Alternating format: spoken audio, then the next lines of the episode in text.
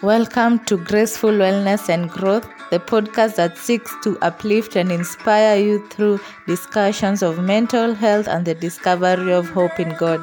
I'm your host, Beloved, and today we are going to talk about being a sanguine. Sanguines are extroverts, sanguines are the talkers, sanguines are the optimists. Sanguines have energy and are very enthusiastic. Sanguines have good sense of humor. Sanguines are usually the circus master.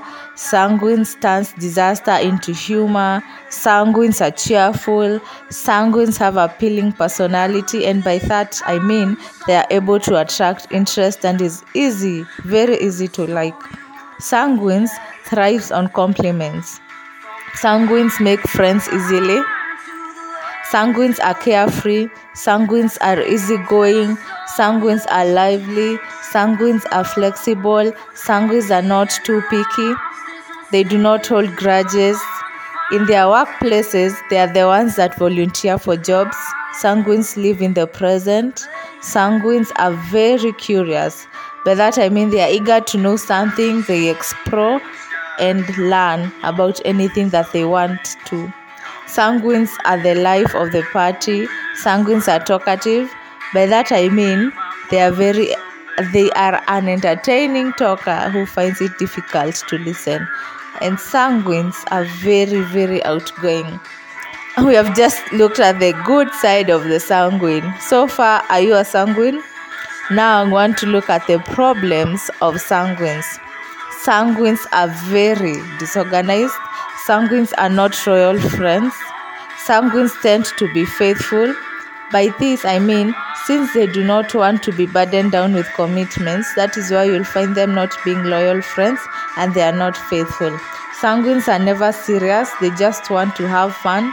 Sanguines are prone to exaggerate. Sanguines have poor concentration, that is, they find it hard to stay focused on a task.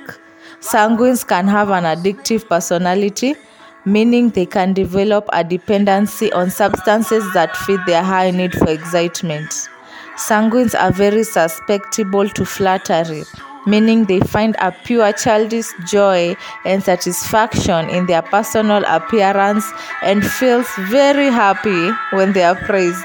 That is, we can see that sanguines have a self-importance. Sanguines are biased and they play favorites.